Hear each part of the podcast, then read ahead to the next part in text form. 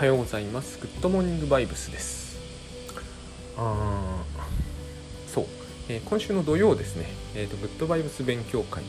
えっ、ー、と第7回かな。まあとにかく、えーと、8月に多分入らないと実感湧かないと思ってたんですよ。あのー、だから、えー、第1週の土曜日の、えーと、オンラインセミナー。オンラインなんで全国どこからでも離島からでも、えご参加いただけます。であのまあですね、えー、この番組って私がグッドバイブスを、実践するというのが趣旨なんですよ。私のグッドバイブス実践体験談みたいなものであって別にそのあ何ですかね、えー、精神分析の話を素人臭く、えー、説明するとかいう趣旨ではないんですけれどもあのそういう風になるのは多分僕が、え、グッドバイブスをやってるとだんだんそういうのを自然読むようになるからなんですよ。えーと、今特にそうなんですけど本とかもそうですが、えー、最近こう読書術的な話がまた賑やかになってきて、えーと、いいと思うんですけどねあの私本とかのノートとかも一切取ってないんですよ。えー、だから全部記憶で喋ってるわけですね。なぜかというと別にこれをどこかにまとめて、えー、後で発表しようという気はさらさらないからですが、えーと、もう一つはこれあの精神分析みたいなものを、えーとまあ、やっていただくと分かるんですけどね。一つの言葉が逆転するみたいな話が、えー、普通に出てくるんですね。つまりナルシシズムといってもいいことなのか悪いことなのかすら人によって定義が変わりその人のこう仕様の中でももしかすると時々定義が変わりもう極端に言うとフロイトとかの転移って最初フロイト転移というのは一番良くないものだぐらいなノリで書いてたんだけどやがて転移こそ大事なんだぐらいに切り替わってこれ割と有名な話なんですけどね、えーと、切り替わってるんですよ。そういうの別々に読むと意味不明になるじゃないですか、えー、 Scrapbox とかで転移転移とかを定義しておいてもダメなんだと僕は思うんですね、えーと、そういうことで転移が分かるとは、えーと、と 1%, 1ミリも思えないのでえーと、そして別にそんなことは僕ら分かんなくてもいいわけじゃないですか。精神分析家やるわけじゃないですからね。ただこういうことを、えーと、僕がグッドバイブスをやるうちにすごくこう意識の中に入ってきて、えーと、こういうのは転移的状況って言うだろうなって思うようなことが起こると。でそういう時は、えー、とグッドバイブスという問題との兼ね合わせがてもややこしくなってまあそれは整合性を取ろうという話では全くないんですよ。あのそうですね、えー、こういう流れにしたからこんこんがらがってるんだな。あの例えば、えー、転移性恋愛という、えー、僕はフロイトの論文では一番いい論文だと思うんですけど、えーと、あれがあるとですねやっぱりこうあこの人はやっぱり2世紀分ぐらい先を行ってる感じがするなと思うんですが、えーと、昔そうだなんだっけドラマだかなんかで同級生高校教師かななんかそういうのがあったと思うんですよ。今だったら大問題になっちゃうと思うんですけどね。でもいつだって大問題なんですけど高校の先生が、えーと、女子高生と駆け落ちしちゃうみたいな話だったと僕ちゃんと見てないんであの本当にあのちょっと、えー、色っぽいところだけつまみ食いしただけなんで話全然分かってないんですけどね。確かそういう話。まあでもそういう話普通にありますよね。あれを転移性恋愛と呼ぶべきだと思うんですけれどもフロイトの論文って僕が思うにはすごくて、えーと、フロイトの言ってることがすごくてですね。転移性恋愛こそ恋愛なんだって言ってるんですよ。つまり恋愛で転移性でないものなんて一つもありはしないんだということなんですね。何をここで言うかというとえー、正しい恋愛と間違った恋愛僕らすぐそれを言うじゃないですか。これしか他に方法ないからですね。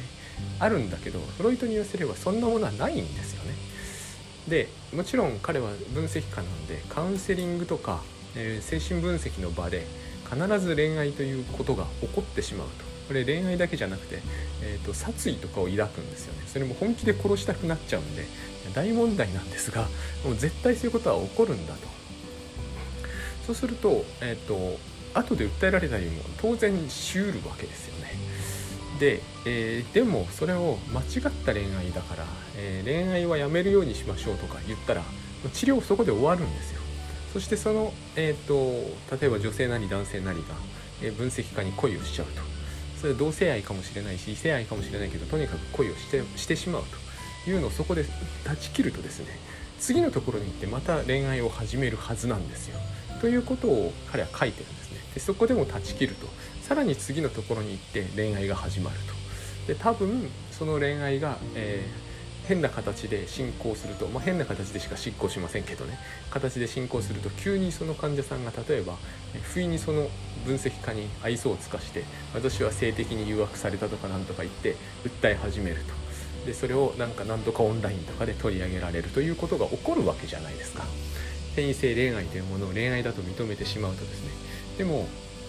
えーと、先生と生徒であれ、えー、患者さんとお医者さんであれ絶対やっちゃダメだというふうに考えておくじゃないですか。とりあえず建前としてね。これ抑うつモードって抑うつポジションだ。抑うつポジションってことになるんですよね。敬意があるから。えここにいるのは先生と生徒として始まったんですという経緯があるから、えー、ここにいるのは患者さんとお医者さんなんですという経緯があるから最初そうやってスタートしましたと、恋愛するためじゃありませんよと。これが建前ってことですよね。ところが恋愛がいざ進行し始めるとそんなことはどうでもよくなると,、えーと、先生に奥さんがいるかどうかそんなこともどうでもよくなると。これ妄想分裂ポジションなんですよ。恋愛ってのは結局すべからく妄想分裂ポジションを含み込むはずなんですよね。ある程度。えーと、幸いにしてそういうシチュエーションになければ、えー、つまり、えー、妄想分裂ポジションだったとしても問題のない関係であれば、えー、20代以上でお互い独身で、えーと、なんか何か職場とか何かとか職場もダメかとにかく経緯やいきさつもあまりなくえー、うまく、えー、カップリングになりましたという話であれば恋愛が猛烈に進んでいたとしても、えー、妄想分裂だとしても誰からも非難はされないけれども、えーと、そもそも妄想分裂だから僕ら恋愛してあ違ったごめんなさいえっ、ー、と抑うつポジションにいたまま僕ら恋愛しますよねっていうのはおかしいだろうってことなんですよ。えーと、と諸々の事情が許す場合には恋愛ができるけどもそうじゃない場合には、えーと、この感情は引っ込めておきましょうというふうに引っ込められるぐらいならそれは恋愛とは言わないよねとフロイトが書くわけですよね。でここですでにこうあの論文はですね、えー、一往復してる感じなんですよ。つまりあじゃあ、えー、精神分析中に起きた恋愛感情もこれ恋愛と認めるんだと。でもそうしたらどうなるんだろうってことになりますよね。多分開業医やめなきゃなんなくなります開業している人だったりした場合はですねそしてすげえスキャンダルとかになる可能性もありますよねでもう一周して、えーと、彼はつまり恋愛をしちゃいけないんだというふうに書くわけですこの辺の書き方が実にこう巧みというかですねまあ正直だなとも思います。えっ、ー、とつまり彼が伝えているのはここで悩まないというのはおかしいってことがまずあると思うんですね、えー、この話ってあの東映同一化の話とも同じようなところありますけどコミュニケーションなんだと,、えーと、つまり患者さんはこういうことで悩んでいるというその心の苦しみそのものがそこに持ち込まれこれまさに治療状況じゃないですか。治療するべきことはそれですよね。心の苦しみそのものですよね。で心の苦しみっていうのは、えーと、そういう恋愛はしちゃいけませんとかそういう感情を持っちゃいけませんという理性の声にパタッと従うことができるくらいならば苦しまないわけですよね、えー、その人が深刻に社会的地位もある人だったら余計にだって精神分析ってお金かかりますからそんなにお金をどんどん払えるぐらいの人がそういうことで苦しんでやってきてるということであれば余計にですね、えっと、よっぽど何か、えー、しなきゃいけない苦しみがあるわけで、えー、とそれが、えー、分析中だから恋愛はやめておきましょうということでさっと済む程度のものであるならばもともとそんなものはそんなことでえー、その人来ないわけですよねでも、えーと、そこで、えーと、いい関係になっちゃったらもう簡単に言ってしまえば肉体関係を持ってしまったらそれはそれで治療は終わるとだからギリギリのところまで行ってえー、そこで何とかできるようになんなきゃいけないというような話なんですよ。という話が全部定員に含まれちゃっていて、えーと、これをですねなんかこう読書した後の記録を残しておくぐらいのことで僕は済むとは思えないんですよね。えっ、ー、と夫婦喧嘩一つとってもそうですよ、えーと、夫婦喧嘩の種になってることを全部リストアップして一つ一つについて十分じっくり吟味しておけばえー、全然その次の日から喧嘩しないで済むようになるかとかそんなことはありえない、えーと、ありえないと僕は思うんですよね。それで問題が解決できますって言われると,、えーと、多分言われた人はですね、えー、東映同一化と全く同じでこいつには分かってもらえないということで、えーと、もしその人と付き合い続けるということになればですね分からせよう分からせようとするでしょうね、えー、私がかつてタスクカフェとかでですね割り込みについて分からせられたのと同じですよ、えー、僕らはすぐ簡単に割り込みを記録しましょうとか言うけど記録できないレベルで割り込まれてくるわけですよね、えー、絶え間なく絶え間なくその人が割り込みで苦しいんですということを僕に訴えてくる。30秒に1回ぐらいになってきて、えーと、いい加減嫌になった頃に、えー、気づくわけですよ。気づかなかったですけどね。えっ、ー、とこれが割り込まれるということなんだと。つまりえーと、この苦しみが、え、相手によく共感とかって言うじゃないですかだから僕は逆だと思うんですよ。えーと、共感してればカウンセリングが、えー、済むというのは私アメリカでも言われたんですけどエンパシーって言うんですけどねアメリカではね英語ではエンパシーで済むぐらいならそんなものは治療でも何でもなくて、えーと、エンパシーさせられるわけですよね。えーとお前に伝わっていないということが俺の悩みなんだってわけですよね。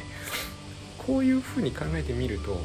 転移性恋愛もそうですけど夫婦関係っていうのはもうまさにそうだなっていうのを痛感させられます。要するに一時的にあの悩みや苦しみがと、えー、取り除かれたり沈静化するってことは普通にありますよね。いつでもどんな時でもちょっとした一言とかなんかどっか食べに行ったりすればそれで済んじゃうということは多々ありますけどまたぶり返すと。えっ、ー、とそれはもしかすると私がそこにいるからすでに苦しいみたいなねえ、ー、とにもかかわらず離婚するわけにはいかないとかねそういうことがあるはずなんですよきっと。だから、えーと、何度も何度も反復して何度も何度もトライさせられる脅迫そう反復脅迫とかって言うんですけど、まあ、要するに OCD と何ら変わらないわけですよね。手を洗っても手を洗っても手を洗い足りないという状況を何度も何度も反復させられると。この何度も何度も起きているっていうことが、えーと、まさに何、えー、て言うんですかね解決するべきことそのものになっているっていう感じでグッドバイブスなんですよ。つまり僕がグッドバイブスをやっていて問題になってくるのは、えーと、恐怖を手放すとか不安を手放すというのはできる人にはそれで一つ聞けばできるっていうこともあるのかもしれないんですけどまず僕の場合は全くそうはならなかった。何度も何度も自分の恐怖感というものが、え、戻ってくるわけですよね。何度も何度も戻ってくる。何かというと恐怖をすると。で、えー、人は恐怖をした時というのは必ずその恐怖の原因というものを探しに行っちゃいますから。恐怖を恐怖ってほら何にも起きてないのに自分の中から湧き上がってこないんで、えーと、と必ず恐怖になっている対象というものを探す、まあ、怒っている人とかそういう家族とか。そういうことになりますよね。でこいつが私を怒らせるって考えるんだけれども違うわけですよね。ここがグッドバイブスと精神分析の実によく似たところだとまあカウンセリング大体そうなんですけど結局自己原因なんですよ。恐怖を抱くんですよ私が、えー、怒られるから今日怖いっていう言い方をしてもいいんだけれども今ならよくわかるんですけど怒られても別に怖くなくなることはできるんですよ。そうなってみて初めてわかるんですよ。自分が原因で怖いんだと。自分がこの恐怖感を作り出しているんだと。自分がこの恋愛を繰り返すモードになるんだと。そうは思わないですよね恋愛中って。この先生がこの精神分析をしてくれる先生がすごく親身で親しみやすくてしかもなんか声もいいし顔もいいから恋愛するんだって思っちゃいますよね。でも大体そうじゃないわけですよね。その人には反復脅迫なところが何かあってえーと、誰ある意味では誰とでも親密な関係になり始めると恋愛モードが進行していくという無意識の働きがあって、えーと、その人が原因で恋愛が起こる。だから精神分析家の方を知ってるはずなんですよ。なぜならば他の患者さんとは恋愛が進行しないから。もし他の患者さんとも全部で恋愛が進行しちゃうっていうならその分その精神科分析家の人自体に問題が抱えている。でも大体普通分析家の人も問題って抱えてるはずだから、えーと、ミックスして問題って持ち込まれるんですよね。この2人ならではの起こる問題みたいなものが多分きっとあって、えーと、そういうものと極力何て言うんですかね。えーと、キープできるっていうのかな、えーと、そこで治療がダメになっちゃわないように、えー、訓練分析とかいうものを受けるわけじゃないですか。受けるんですよ。でそれがもう5年とか10年とか、えーと、ひたすらひたすら分析を受けると。僕はこの辺からしてもなんか精神分析の世界っていうのは実に独特だなと思います。どうしてもやっぱりですね将棋クラブとかを思い出しちゃうんですよね。プロのさあの将棋指しみたいだなっていう感じがします。あ寝ても覚めても分析してるわけですよね。寝ても覚めても将棋指してる。じゃないとやっぱりこうどんな人が来てもその人を将棋だったら勝てるみたいにはなかなかならないと思うんですよ。あの一部特殊な天才を除いてですね。で私はそんなことはできないので訓練分析これから10年も受けていられないしえっ、ー、と10年あの毎日毎日、えー、人と5人も6人も、えー、1時間ずつ会ったりもできないですかでしかも多分その56人しかクライアントさんいないみたいな世界ですよね。だってその人たち毎日来るわけですからね。あの原則にどこまでも従うなら。多分私はそうじゃなくて開業やってる人は週に1回とかのケースもあると思いますがそれにしたって週に1回ですからね。しかもこれオンラインでできるのかよっていうとすごい難しいんじゃないかと思うんですよね。えー、っとであのとはいええー、分析をしないにしてもですねのウッドバイブスを、えー、実践する機会は山のようにあるわけですよ。非常に単純に言うと家族といくらでもやれるんですね、えー、常に不安を抱かないっていう一切先のことを考えないっていうのはもうほとんど、えーと、と毎秒毎秒が実践になっちゃうんです。すぐ考え出していた時期ありましたから。今は油断するとある種のことを考えてしまうぐらいまで、えーと、先へ進めたんですけど何かというともうすぐ考え始めるという、え、時期がありましたから先のことをですね、え、先の不安を。そこからすればだいぶ変わったというか進展はあるんだけれどもでもこう戻った時はすぐまたすっかり何もかも元に戻るんですよ。私の場合は。えー、妄想分裂ポジションです。やっぱりこの用語を使うと僕の場合は分かりやすいんですごく。自分は完全に妄想分裂ポジションだ。っていう感じがするんですよね。いきさつがどうでもよくなるんですよ。恋愛ってそういうもんです。いきさつなんてどうでもよくなるじゃないですか、えー、先生に奥さんがいます。それがどうしたのよってことになるじゃないですか。それであって初めて本物だけど本物になればなるほどやばいわけですよね。だから抑うつポジションに、えーと、踏みとどまるか。せめてそういう何、えー、て言うんですかね。抑うつポジションに戻れるような、えーと、きっかけを自分に用意できるような精神状態を保たなきゃいけないんだけど、えー、保つということができるという段階ですでに恋愛とは言い難いみたいなところがあるわけですよね。抜き差しならないっていうのが大事なんだと思うんです。でこの抜き差しならないというのがダメなんですよ当然。えー、抜き差しならないからえーとね、つい喧嘩して刺しちゃったとか、えー、つい殴り殺しちゃったとかそういう話になっちゃうわけじゃないですか、えー、抜き差しならないから最初のいきさつはなんかこうね、あのー、家にあるわずかな借金のことで口論が始まった程度のことかもしれないけどだがなんか急にどこかで抜き差しならなくなるんですよね。でその抜き差しならないというのは妄想分裂ポジションでこれ誰でもここに入るんですよね。そういう時が来れば。私はどんな人でも1日に1回ぐらいは、まあ、倉園慶三さんはないかもわかんないですけど、えーと、僕の感じで言えば大概の人は1日1回ぐらい妄想分裂ポジションに絶対踏み込んでしまう。でその時に、えーと、ある意味ではですねこの世の実相にある意味では近づく面があるんですよね。なぜならこの世というのは別にいきさつだけでできてるわけじゃないですからね。えーと今ここしかないわけですよ。こういうところにえーと、昔私はすごい思い悩んだことがあるんです。えーと、非常に経緯を理解してものを考えられるということはすでに非現実的な世界に入ってる。抑うつポジションってある意味非常に非現実的なところがあるわけですよね。抜き差しにならない方が実実相に近いところってあると思うんですよ。昆虫の世界とかそうですよね、えー、喧嘩は殺し合いみたいになってますよね。抜き差しにならないですよね。あの世界は。代わりに敬意というものは無視されてますから個体にとってはですね。その常に、えー、妄想分裂ポジションにいるようなもんだと思うんですよね。幼児ってそうですよね。常に妄想分裂ポジションにいると。でえっ、ー、とだけど私たちは、えー、それじゃ生きられないので、えーと、抑うつポジションに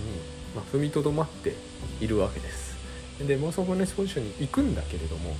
えーと、戻ってこれるようにまあ基本的には戻ってこれるようになってると。でこういう話をですね、えーと、こうやっていろんな話を交えながらしているとグダグダになっていくじゃないですか。でも私の脳内ってこういう状態なんですよ。常に、えー、グダグダなんですよ。えーと、これがなんか整然としていると思った時は大体なんか間違ってるんですよ。まあ単純に言うとイリュージョン作り出してるだけなんですね。物語を勝手に編み出しておいて、えーと、その物語に沿っているから頭が整然としている感じがする。実際には非常にこう曖昧でむちゃくちゃなのを、えーと、無理やりただ何、えー、て言うんですかね。偽物の幻想をですね、えーと、ストーリーとしてこしらえ上げて世の中こうなっているんだなって思おうと無理やりするわけですよ。えーと、春夏秋冬みたいな感じでですね大枠でねあのすっごく大雑把に捉えればそこに嘘はないんだけれども代わりにすっごく大雑把になってしまう梅雨の日は絶対雨が降るみたいなそういう、えーと、事実に照らし合わせるとどこかに必ず嘘があるみたいなそういうストーリーの上に乗っかって生きてる限りは大丈夫なんですが、えーと、それすぐダメになるのでそこで恐怖感に襲われるわけですよね。であそうだあの今のこの話が、えーと、私は万能って話とすごくこう関係があると、えー、関係があるんですよ。で私があの万能感の話で、えーと、一番言いたかったことは人は万能なんだってことなんですよ。万能感ってのは、えーとまあそのいろんな意味で大切なんだけど実は二の次なんです。えーと、ここがどうしても前回の喋った感じだとどっかおかしいなとどっかおかしく聞こえそうだなと思ってたんですよね。えーと、ここもグッドバイブスと似るんですけれども、えーと、グッドバイブスでは最強で傷つかない自分って言いますよね。えー、とそこまでは言えてないんですけどあの精神分析のあれは対象関係論っていう一派の人たちなんですけど私万能だってことに間違いはないと思うんですそこまで言い切ってないかもしれないけどで私の感じでは万能だってのが、えーと基本だと思うんですね。万能感などというのは万能であることに比べれば、えーと、極めてくだらない話ですよね。だって万能感っていうのはあれですからね。あの子供が、えー、戦隊品ものヒーローであると自分が思い込むこれが万能感じゃないですか。これは大事なんだけど、えーと、まあその何て言うんですかね。万能であることに比べれば、えー、どうでもいいことですよね。人は万能だということなんだと僕は思うんです。ただえっ、ー、とそのそれにはやっぱり条件があったらおかしいんだけどまあいくつかの条件が整っている方が万能という状態を発揮しやすいっていうのかな。万能であることを発揮しやすいっていうのか。の一つにおそらく万能感を持ってる。万能なんだから万能感持ってるのはいいわけですよ。むしろそれが損なわれてる方がおかしい、えーと、この話もさっきの店員の話とか都営ドイツ化の話と似てるんですけどこの精神的なポジションみたいな例えば抑うつポジションみたいなものと,、えーと、現実の自分の荒らせ方とそれによって、えー、周りの人を巻き込んでいくその様子が完璧にリンクしちゃっているんで、えーとどっちかだけで語るのは意味がないですね。万能なんだけど万能感じゃない万能感を失ってる万能はもはや万能とは言い難い万能みたいになっちゃうんですよ。こうこういう感じがずっとあるんですよ。転生恋愛もそうですし何でもそうなんですけどこうえイリュージョンが現実になるみたいな言い方を倉園さんもされることがあるんですよねグッドバイブスで。これと僕は多分一番近い部分だと思うんです。見たいように現実を見るとかはまさにそういう感じなんです。えっ、ー、と転移性恋愛をやると逆転移みたいなのが起こってそこで恋愛が本当に起こってくるわけですよね。でもそれは無意識の幻想っていうのはおかしいな無意識の実体のないところから何か力が働いていって現実がそういう風になっていくっていう話じゃないですか、えー、話なんですね。で万能ってのもすごくそういう感じのものであって、えーと、万能ってそもそも一人では何の意味も別にないんで万能感というものだけでも良くなっちゃうんだけど、えーと、現実に万能であると。ためにはやっぱりいくつかの諸条件があるわけなそのその条件は通常満たされてるはずなんですけどね、えー、一つは万能感を、えー、失って見失ってないということともう一つは、えーと外から環境が提供されていると。いうこと、まあ、これが母親っていう表現をとってるけど環境を供給してるのは現実には母親だけじゃないんだけど母親が象徴的に環境を供給する何て言うんですかね窓口になってるというんですかね、まあ、そういう感じなんですよね。現実から環境は供給される。だってあの例えばミルクっていうのは母親が作ってるケースも多々ありますが、えーと、そうは言っても例えば粉ミルクだったら買ってきてるわけじゃないですか。現実から買ってきてるわけじゃないですか。それを供給されるとでいやいやそんなあのね食事からハイハイから、えー、おむつの世話からえーと、お休みまでおはようからお休みまで全部面倒見てもらって万能はないでしょうって言ったらその人は客観的視点というところに行っちゃっていて大きな間違いなんですよ。これが、えー、転移性恋愛だろうと東映ドイツ化だろうと確実に言えることでそこに第三者の視点で見に行っちゃいけないんですね。絶対赤ちゃんの視点から主観でいかないと何の意味もなくなる。えーと、なぜそれが、えー、万能じゃないと言えるのか母親がいなかったら万能じゃないでしょって話をするからなんですよね。それはつまり環境供給が途絶えたら万能じゃなくなるのは万能じゃないってことになっちゃうんですよ。環境供給というのは、えーと、太陽の光とか酸素とか水とか全てを含むんで、えーと、この世で最も、えー、優秀とされて最も権力がある人でも、えー、で裸で土星とかに放り出されたら即死ぬわけじゃないですか。こうこうじゃないから万能じゃないっていう話をする意味は全然ない。だから必ず環境供給というのは、えーと、もうあるものなんですよ。ないということはありえない。だから万能でなくなるということはありえないんです。赤ちゃんはこれがミニコットの言った一人でいる赤ん坊なんていない。必ず母子はカップルなんだ。これは僕らの状況を指して言ってるわけですよね。比喩的に。僕らは常にたった一人で孤独に生きているってことはありえない。必ず環境が供給されていてそれとセットで万能なわけですよ。ここから見ると万能感というのは大した話ではないんですね。この赤ちゃんが、えーと、夢の中でおっぱいに囲まれていようと3歳児ぐらいになって自分がプリキュアだと信じようと,、えーとそれが万能感というものを象徴的に意味してるんだけどそういうことは大した話ではないわけです。でもえーと、失ってしまうと、えー、自分が万能でないあるということを完璧に忘れてしまうとあもうダメだ引きこもるしかないってことになるじゃないですか。そうするとその人は万能であることでという何て言うんですかね本来そうであって当然のものがなくなってしまうと。でそれでもやっぱり万能なんだけど本当は。えっ、ー、ともはや社会的にはそういう機能を果たし得なくなってしまうのであの万能感を見失わないようにしましょうねと。でそして環境供給というものがどっから来てるのかも見失わないようにしましょうねと。まあ環境は供給され続けるんですよ。日光はあの注がれ続けますからね。だけれども、えーと、私たちはそれがさっきのあの何て言うんですかねよく打つポジションにいなければいけない大きな理由なんだけど、えーと、と窓口が基本的には必要でお母ちゃんだったらお母さんという窓口が必要で、えーと環境を供給してくれるところは必ず依頼を持ってくるんですね。えーと、この依頼がですね、えーと、話題にも私のあの昔やったちょっと、えー、J 松崎さんのやったセミナーでも出ましたけれども依頼ばっかりやってると自分のっていう話はこの文脈からするとどうしてもやっぱりおかしいわけですよ。依頼というのはえーと、赤ちゃんからすればお母さんが寝ましょうねっていうのは依頼ですよね。もしかするとうざいかもしれません。でもそれは環境供給そのものじゃないですか。そういうこと形になってるはずなんですよね。会社に行ったりなんかしても。ですそうするとその依頼ばっかりやってると自分のやることがっていうのを、え、最初から全てがなんかこう壊れている感じがする、えーと、要するに環境依頼あの供給されていては、えーと私が自由ではなくなるっていう話をし始めてしまうと,、えーと、自由になるために土星に行っていきましょうみたいなそういう話になっちゃうから、えーと、最初からそういうことは、えー、問題に本当はなってない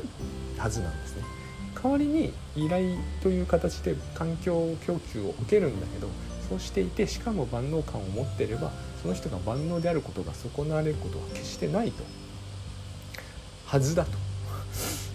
まあもちろんこれは、えー、カウンセリングに来る人なんで万能感が損なわれました。どうしましょうっていうところから来るんだけど今のようなことを体感として、えーと、思い出すというのかな、えっと、再セットすることができれば、えー、その人はやっていくことができるでしょうっていう流れなんですね。多分そういう治療論みたいなものがあるんだと思うんです。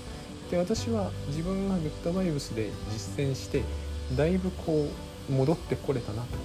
えー、戻ってこれたのというのはつまり56歳児の頃の感覚に戻ってこれてるなと思ってるんですけれどもその感覚に戻ってこれるということと,、えーと、その治療論が非常によく似ているところがあると。でその治療論っていうのは要するにフロイトが考え出した治療論ですけどね、えーと、似ているところがあると、まあ、酷似しているという感覚を自分の中では抱くところがあって。だからグッドバイブスを実践するっていうことがそのままフロイトを読むって話に僕の中ではなっていくっていうそういうようなことなんだと。それをこの中で喋っていると。